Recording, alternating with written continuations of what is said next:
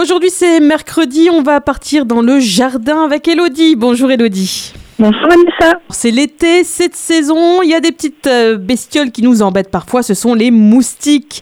Alors est-ce que tu aurais des plantes qui peuvent éloigner justement ces moustiques, euh, Elodie Oui, donc euh, il y a certains végétaux qui dégagent un parfum que les moustiques n'apprécient pas. C'est souvent un parfum plutôt citronné et donc c'est des plantes qui révèlent surtout leur odeur quand il fait par temps chaud et ensoleillé. Je vais te donner des plantes qui peuvent être cultivées en jardinière ou en que tu pourras placer sur ton rebord de fenêtre ou au bord de ta terrasse pour être tranquille.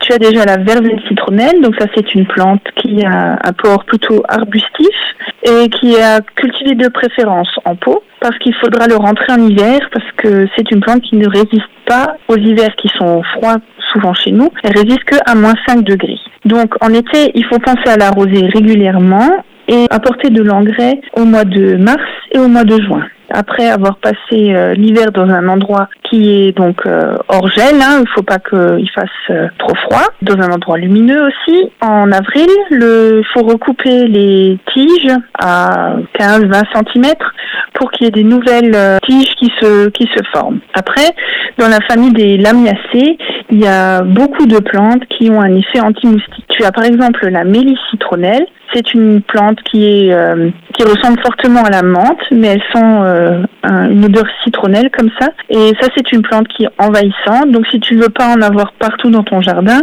c'est aussi bien de la mettre dans un pot. C'est une plante qui pourra rester dehors l'hiver. Elle est très facile à avoir. Tu peux la mettre dans un endroit très ombragé ou plus ensoleillé. Il faut juste avoir une terre assez humide. Après, tu as aussi la menthe, surtout la menthe poivrée, qui euh, éloigne pas mal d'insectes c'est pareil, c'est une plante qui va être aussi envahissante avec euh, ses tiges et ses racines qui prolifèrent pas mal. Donc là, c'est pareil, si tu veux la contenir dans une jardinière ou dans un pot, mais à planter seule, hein, parce que ça va vraiment envahir les autres plantes. La menthe préfère une terre humide et riche. Et pareil, elle aime toutes les expositions à ombre ou soleil. Là, il y a aussi un avantage, c'est que si jamais tu te fais piquer, tu peux prendre une feuille de menthe et la frotter sur ta piqûre.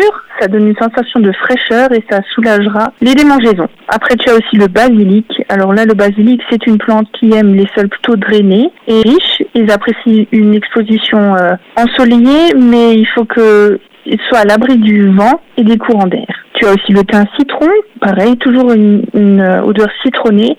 Ça, c'est une plante vivace qu'il faut planter dans un sol neutre et calcaire et surtout bien drainé. Ça n'aime pas avoir les pieds tout le temps mouillés. Supporte le plein soleil et la chaleur. Après la floraison, tu coupes euh, ta plante, pareil, 10-15 euh, cm. Comme ça, la plante peut se régénérer et faire des nouvelles, des nouvelles feuilles. La lavande aussi a un effet anti-moustique. Donc ça, c'est aussi une plante vivace. Pareil, tu peux la planter en pleine terre, dans les pots. Euh. Et l'huile essentielle euh, de lavande est un répulsif euh, naturel. Il hein. faut faire un test pour voir si tu n'es pas allergique, mais c'est quelque chose que tu peux aussi mettre sur la peau pour éviter d'avoir des moustiques qui t'attaquent. Il le romarin aussi qui est une plante vivace qui aime les climats chauds et secs et son odeur boisée éloigne aussi les moustiques. En même temps, attire les pollinisateurs, donc les abeilles, les bourdons, c'est une plante qui fleurit assez tôt dans la saison, donc c'est assez intéressant pour euh, pour ces petits insectes. Et ensuite, tu as aussi euh, les géraniums odorants. Donc ça, c'est des géraniums qui sont qui ont des feuilles euh, très parfumées. Ça, c'est aussi quelque chose à placer en endroit dans un endroit drainé, avec une exposition ensoleillée et pareil à l'abri des courants d'air. Et pour favoriser la floraison de ces géraniums, il faut enlever régulièrement les fleurs fanées. Et ça nous promet un été tranquille. Merci beaucoup Elodie. Je rappelle qu'on peut te retrouver à l'horticulture Litzenburger de Blisbruck. À bientôt Elodie. À bientôt.